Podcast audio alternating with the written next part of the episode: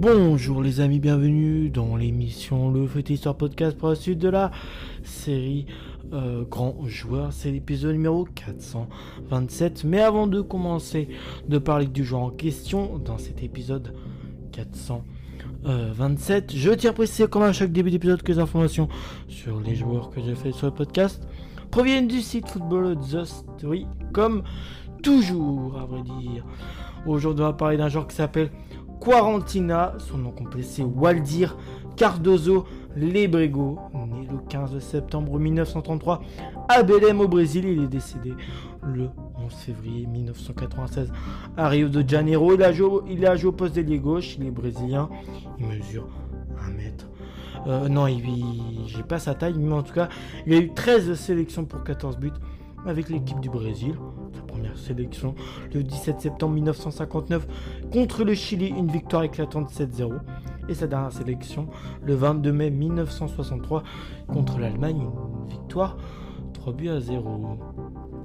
Quarantina, petit ailier gauche créatif et respecté, est un fantasque attaquant brésilien qui a été l'un des meilleurs de sa génération.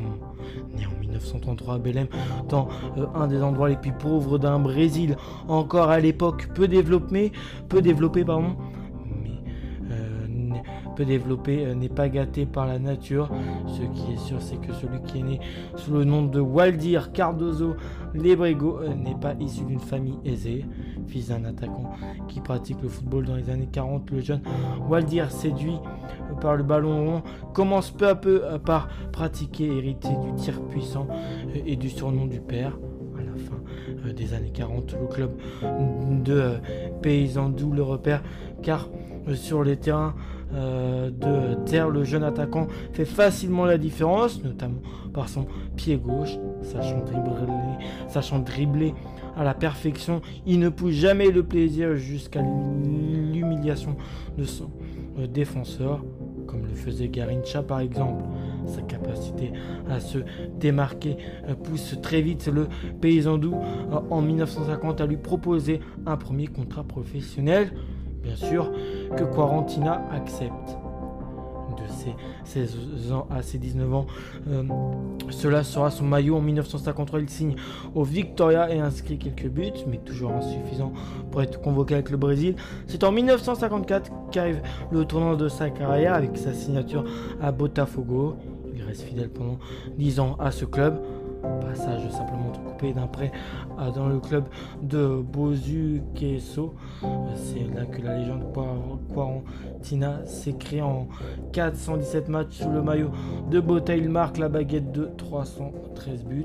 Encore aujourd'hui, il est le meilleur buteur du Botafogo. Il marque d'une manière indélébile le football local et connaît ses premières avec l'équipe du l'équipe brésilienne, une équipe qui ne fréquentera qu'à 17 reprises pour autant de buts, faisant de lui un des meilleurs buteurs de l'histoire du Brésil. À Botafogo, il forme une doublette d'attaquants puissants avec Pepe. Euh, après ce passage à Botafogo, Quarantina continue sa carrière en Colombie, notamment au cours des 4 années suivant son départ du club de Rio. Il portera le maillot de 4 clubs colombiens, puis retournera prendre sa retraite au Brésil. Son palmarès s'enrichira en conséquence de quelques titres locaux.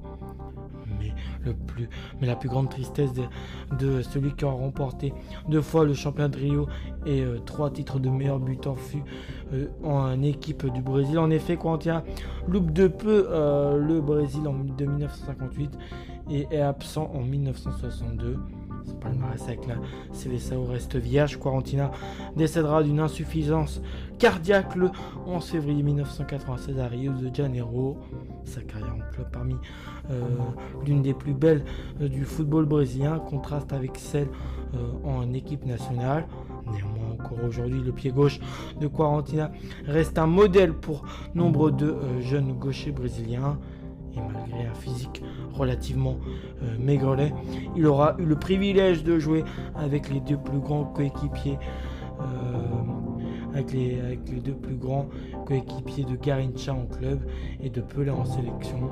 Voilà, ce qui explique aussi peut-être qu'on est euh, un peu oublié Waldir Cardozo, Lebrego, Voilà pour son histoire qui était assez court, mais voilà, qui était, que je trouvais intéressant de vous le raconter. Allez, je vous retrouve pour le prochain numéro du podcast. D'ici là, portez-vous bien les amis.